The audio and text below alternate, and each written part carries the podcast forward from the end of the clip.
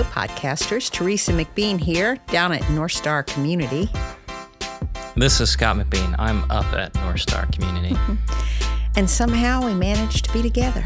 That's right. Welcome, Scott. Thank you. Welcome, podcast listeners. We're going to be talking about forgiveness today. Are our listeners tired of it yet? Because we're not. We've still got a couple of more weeks on the subject. Yeah, although we're doing double what they're doing since we sit down and do the podcast after the messages. So I think at this point, when they're hearing this one, there were, there were still only like two or three into the forgiveness series. So it, I don't really? know. Holy cow. Of course, they could be listening in person and listening on the via the via the recap as well. So Yeah. I mean, it could be that they're getting, yeah, it could be they're getting just as sick of it as uh, as we might be. Well, I'm not sick of it because I never seem to be able to do a very good job of either giving or receiving it. So I'm always eager to find out what you're going to teach me about forgiveness in the hopes that I get a little more competent at this um, thing that we talk about. Right. Um, and I think that um, this week uh, you're continuing on with the theme, and I'm eager to hear what you have to say about it. So why don't we get started? Okay. You want me to start? I do. Um, well, uh, so last week um, was the. Uh, last week was kind of a discussion about identity, you know, and sort of the. Um, you know, we use this passage where Jesus um, finds this woman who's been. You know, the, this crowd of people brings this woman to Jesus and, and basically says, She was caught in adultery, we should stone her. And Jesus basically uh, through being very clever, convinces the crowd to go away by saying, Whoever hasn't sinned, cast the first stone. And then he says to her, Go and sin no more.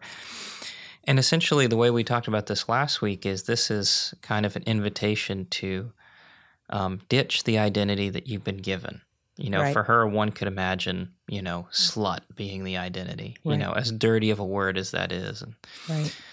um, and that we don't have to that that we don't have to just think about forgiveness in terms of being um, having having past deeds washed away, right? Right. But also an opportunity to then get that clean slate to think about who we want to be in the world and then pursuing that, right? There's like two sides to it. There's the getting rid of the negatives Yep. and then and I just made an eraser uh, symbol with my hand, you know, like erasing.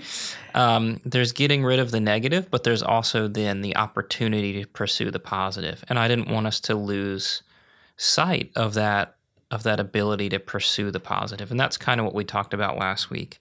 And I think when we think about the messages that I've been given uh, on this, that the point that would be good to remember is uh, this idea that this is really hard.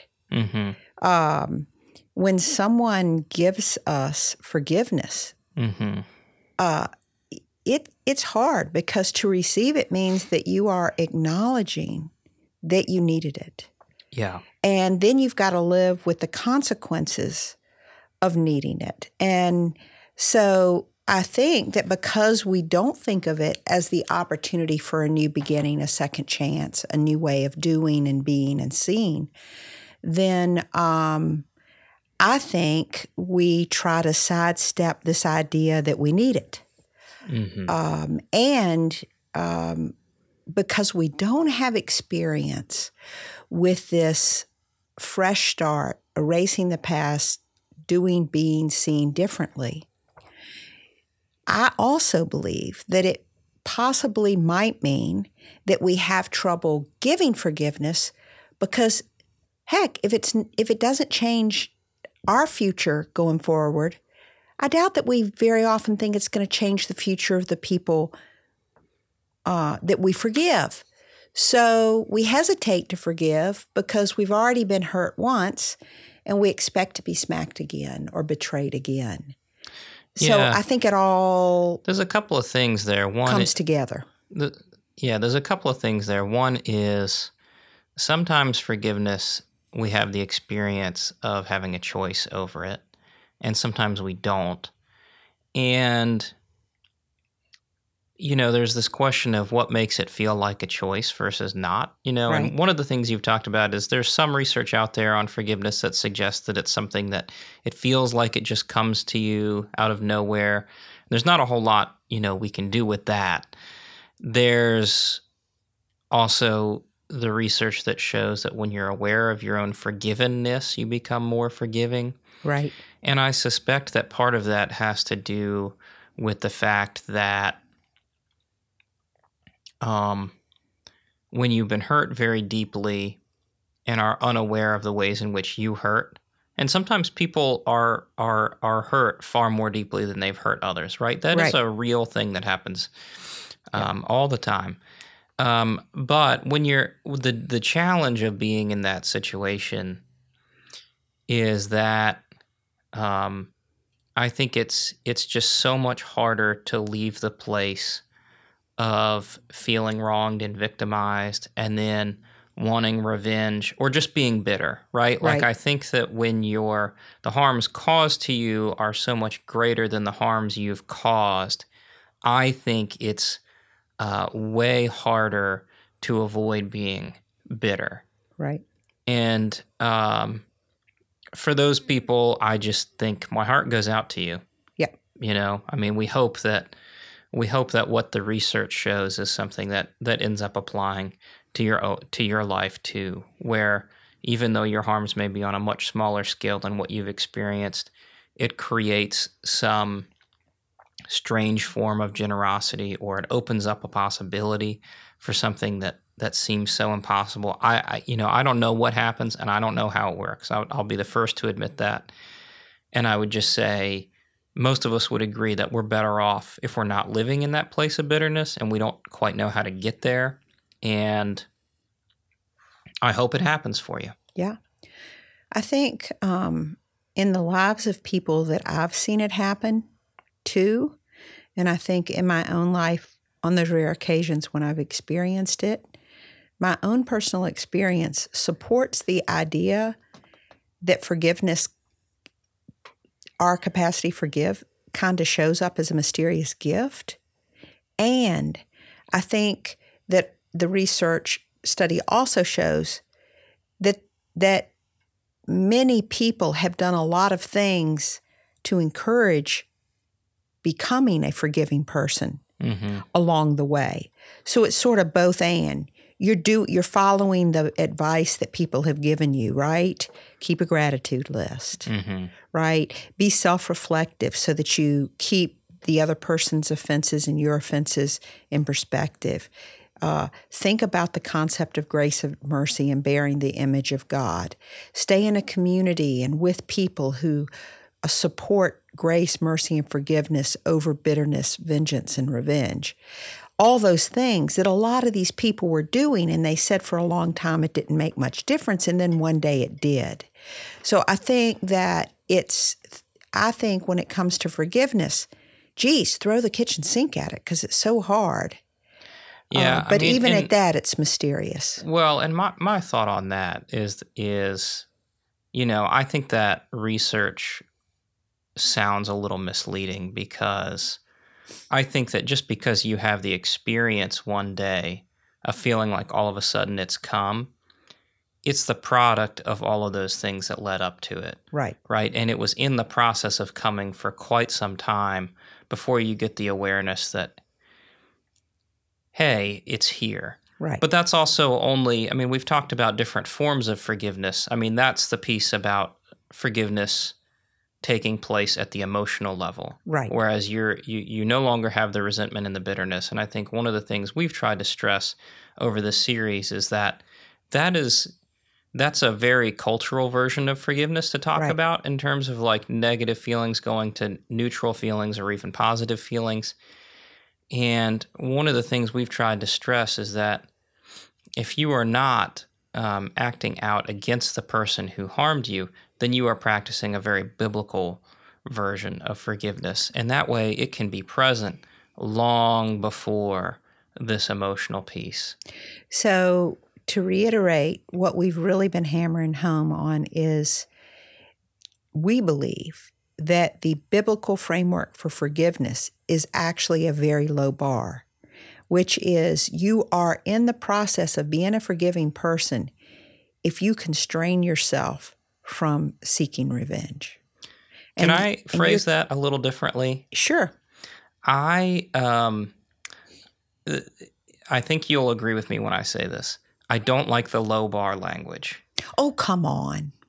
So It makes for a great image when you're doing the message because then you just step over a little bar. You give somebody a little step. Yeah, I, I know I'll agree with you. Your language is always better than mine. What do you want to say? It's not. It's It not. is, It is. Go. So I want people to realize that not taking revenge is actually a really difficult thing, right? And I want people to be able to take credit for because I think there's there's a couple of things. Number one, I want people to be able to take credit for the good that they do right. when they think like, well, of course I wouldn't seek revenge, right? And I'm like, well, that isn't as obvious as you think, and Right. the fact that you have not done it is really important, and you should be totally willing to pat yourself on the back for that.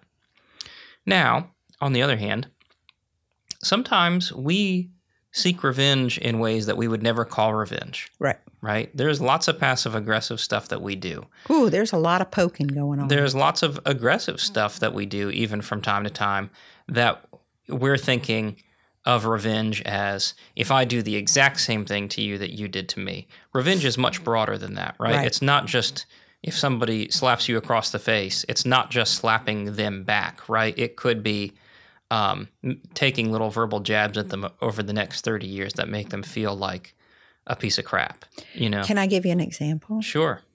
So um, I'm working. So, well, let me finish that thought, Okay. and then let's do that. So, right. I think because I'm because I was kind of rambly there. So, to summarize, I want people to be able to take credit for not seeking revenge because I think that's important, and I think people don't often do it. Now, on the other hand, I want people to think very deeply about what could constitute revenge in ways that aren't obvious. That's very important to me as well. yes. Well, that is the hard part of it, right?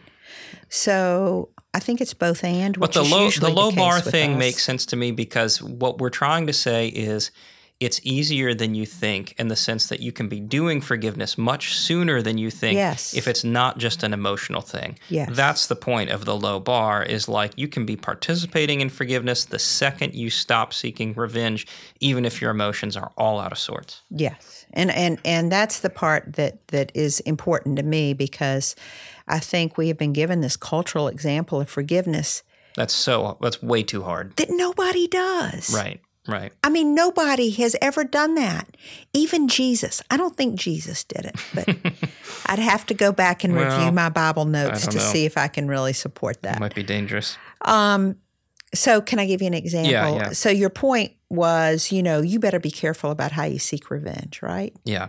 So I have friends that are going through a divorce, and um, I'm um, Facebook friends with them. And what I would say, hypothetically speaking, in a very general and anonymous way, is that means can be sharp knives to the heart, Yeah. especially memes that then your friends comment on. Right. And my heart feels so tenderized by watching the meme war that's going on right now. Mm. Um, because they have teenage children, six of them. And you can't tell me that one of those six of those children is not also on Facebook and reading the memes. And so it just it just kills my heart uh, to see that. So I agree that that um, So I we better be thinking long and hard about what revenge looks like. I think that's a really good example that actually leads into kind of where this message started. We've kind of done a long prelude, which is good because it's good stuff, and I think it's important to rehash. But I think that um, there's this question of what helps people become better versions of themselves. Right. And, you know, the things that we all think are good that we want to receive that we know help us become better versions of ourselves are rarely the things that we offer others. Could you say that again, just so the, that the, the listener? things, yeah, the things that we want other people to give us so that we can become better versions of ourselves are rarely the things that we offer others. And this example is an example of that, which is like, um, I you know I don't know I don't know who you're talking about, but I've seen this kind of thing on Facebook before in slightly different iterations, and what it suggests to me is that we want people to change, and the way that we often go about change is through um, tearing each other down, building up shame, um, pointing out wrongdoings, making demands. Like that is um, so much of what I see happen in marriages. When you want somebody else to change is it becomes this competition it becomes a fight over every little thing. And you know if i if i point out the thing this person does wrong enough times then they're going to change it where in reality, what research shows is that people tend to um, make changes towards the positive when they feel uh, accepted, when they feel like another person empathizes with their situation, which is to say that they um, can more or less understand from your perspective how you how and why you're living the way you are. Right.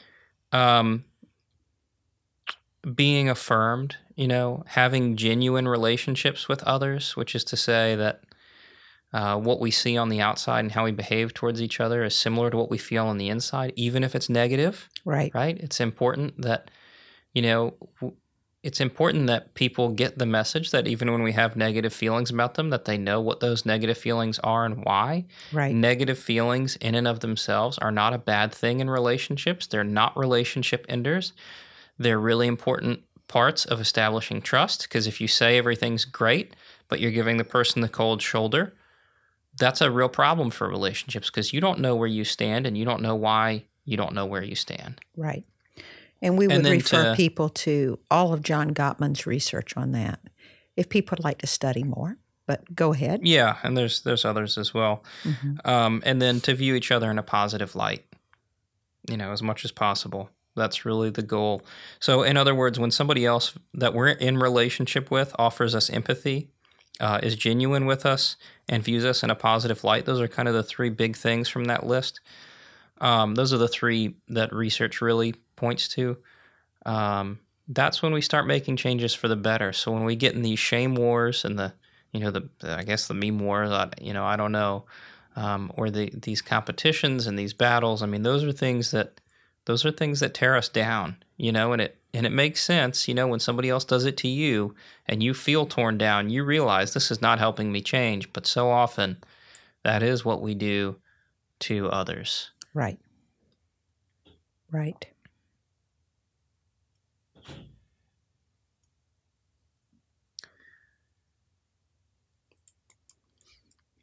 So I think if being treated with loving concern and empathy and affirmation and love helps us become more loving people, um, then I think this is roughly what forgiveness is supposed to feel like, right? So these things are very connected.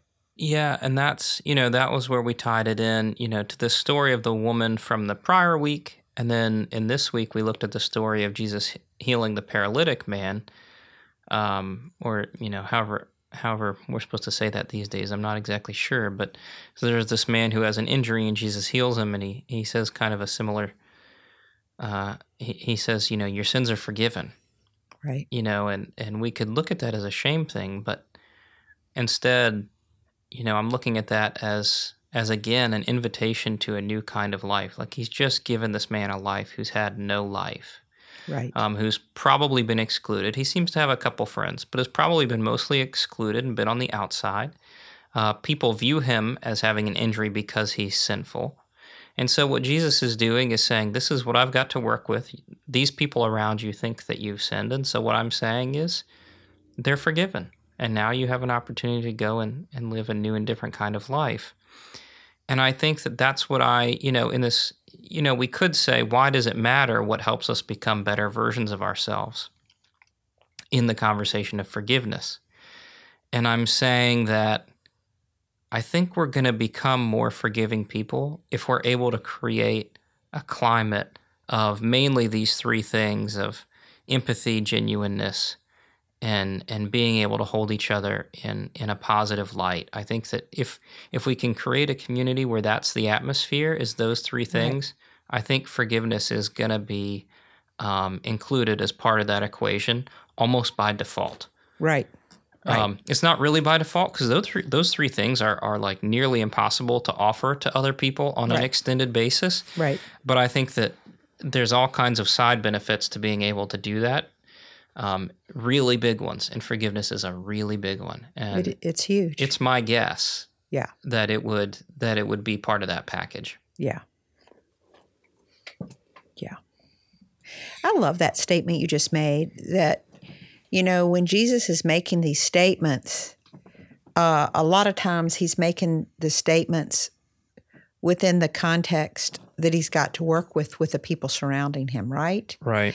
And what he's doing, I think, there, if you're right about this, which I have no reason to think you're not, but if you're right about this, then he's really taken into account um, with great empathy, understanding where the people are coming from and saying, you know, I can I can work with where you are, right? Mm-hmm. And if I need to use this language to help you get to where I I'm encouraging you to go, I'm okay with that, and I love that. Um, I love that as a teacher because I think that that's that's um, often important to me. Yeah. Um, you know, we have folks say to us all the time, hey, Saturday night message and Sunday morning message are very different. Mm-hmm. And um, I always say thank you when somebody says that, although I'm not sure um, necessarily what somebody's saying, you know, when they say it. But I say thank you because uh, I I think we could give the exact same message both times. Um, but there is something about the wonderful interchange and the dialogue between the listener and the facilitator that needs to be respected. And um, so when I see Jesus doing this, I'm like, oh, this is a good this is a good model to follow for me. Yeah. As a pastor.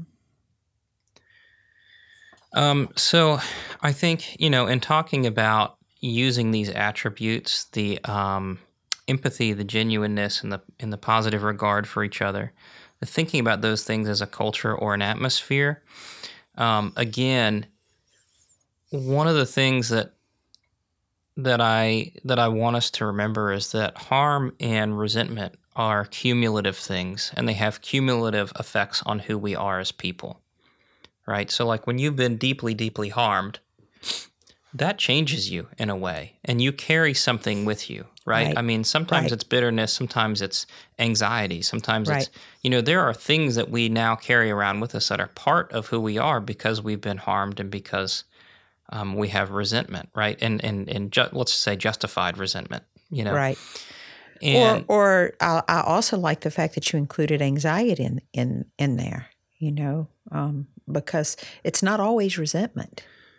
Right. But so the point is that the our negative experiences in life shape who we are as people, right? And so even if you are able to forgive a person for one thing, you may still be carrying around with you the the after effects of the harm.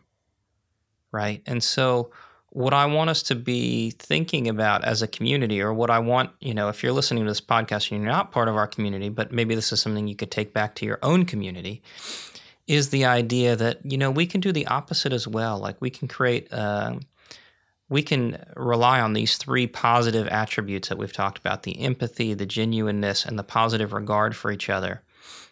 You know, let's create an atmosphere of that that also changes our identity and who we are right? I mean, because the yes. harm and the and the bitterness that comes from that and the resentment that comes from that may prevent us from forgiving when we need to, or may make the process take longer than it should, even if we're not doing the revenge thing and we're already kind of in forgiveness territory.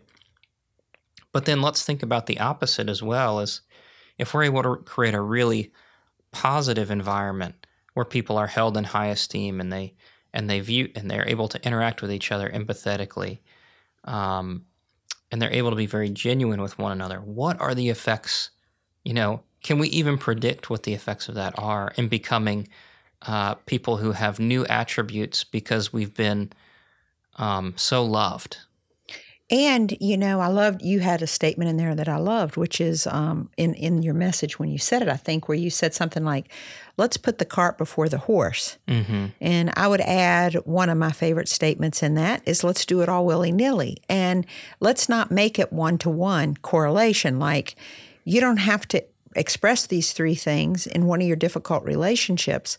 Let's pray that somebody else can express that in one of your difficult relationships but geez, do it for a stranger. Yeah.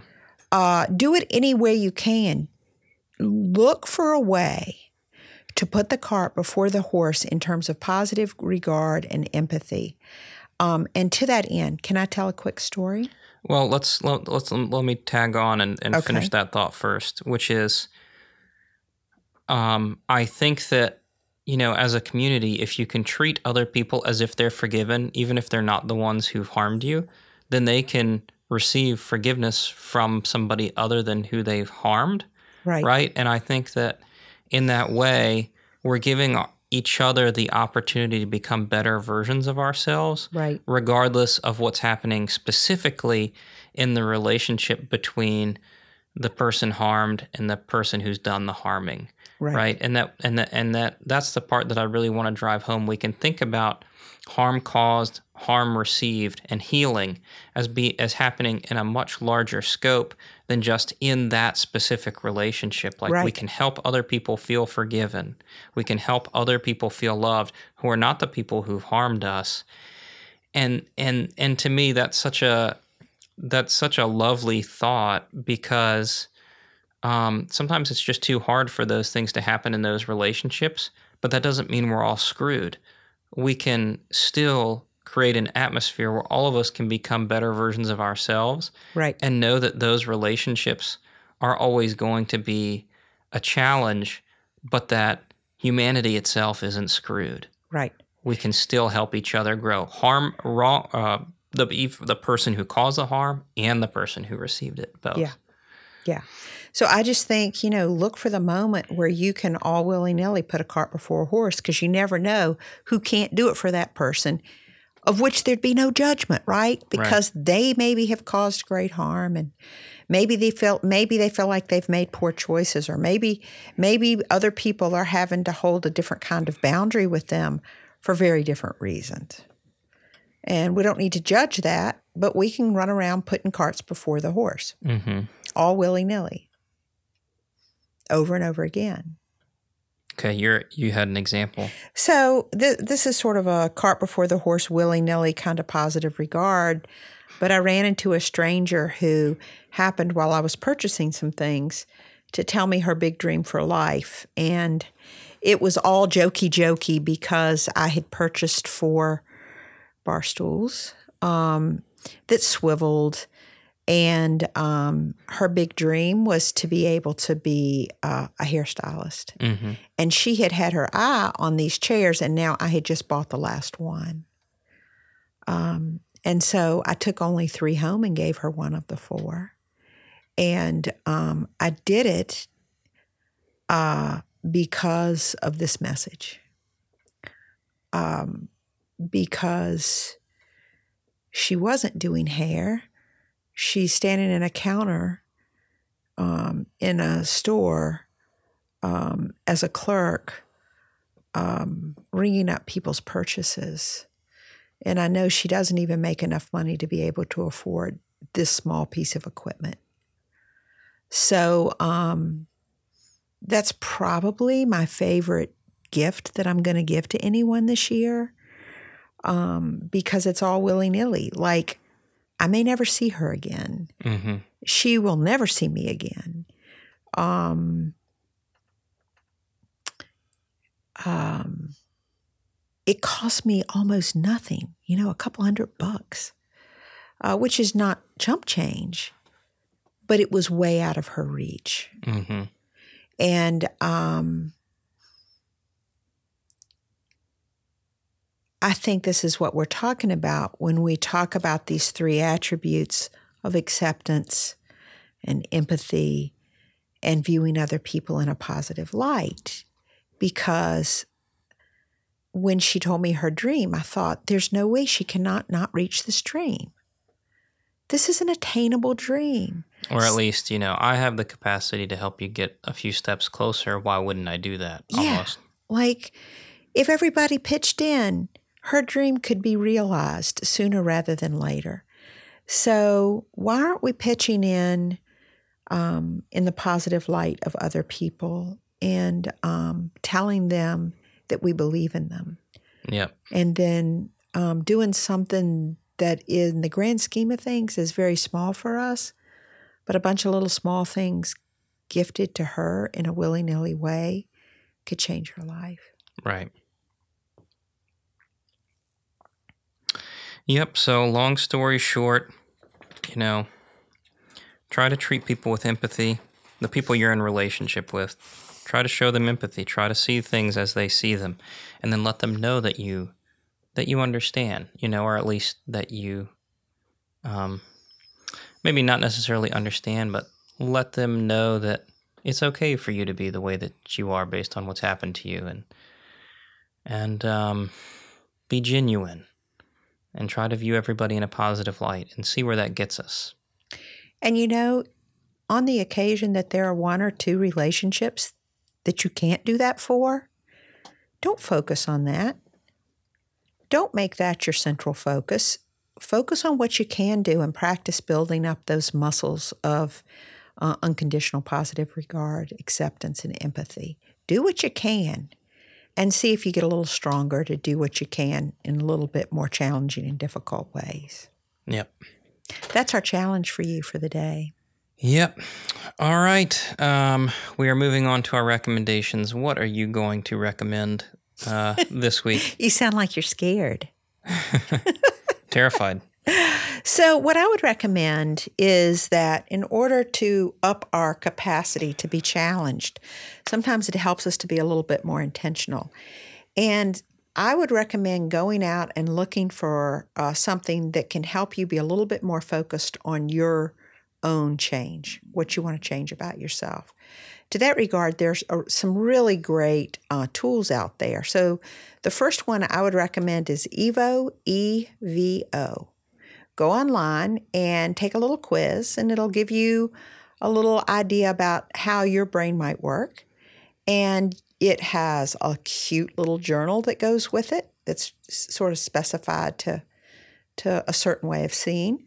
Um, it's got an online resource where you can um, check in every day, and I have really enjoyed it. If that sounds like too much technology for you, um, and you want to look at something that's that's um, more uh, vision casting and goal oriented in a in a larger way, um, I'd recommend the Passion Planner. So either one of those are really great resources, and and maybe you'll find one that you really like. If you do, let us know. We'll well, I'll probably go out and buy it because I'm always buying these things because I just love them. Um, I'm going to recommend a book called Listening Well. It's going to be something that we use over the next couple months in conversations that we're going to have at North Star, specifically on Saturday night. But um, if you're a Thursday night person who comes to the family education program, or if you have somebody who's struggling with substance use, um, part of the skill set that is really important to build up is the art of listening. Um, and most of us just don't know how to do it. And it leads to a lot of unproductive conversations and conversations that, um, if they don't create harm, they certainly don't lessen it, right?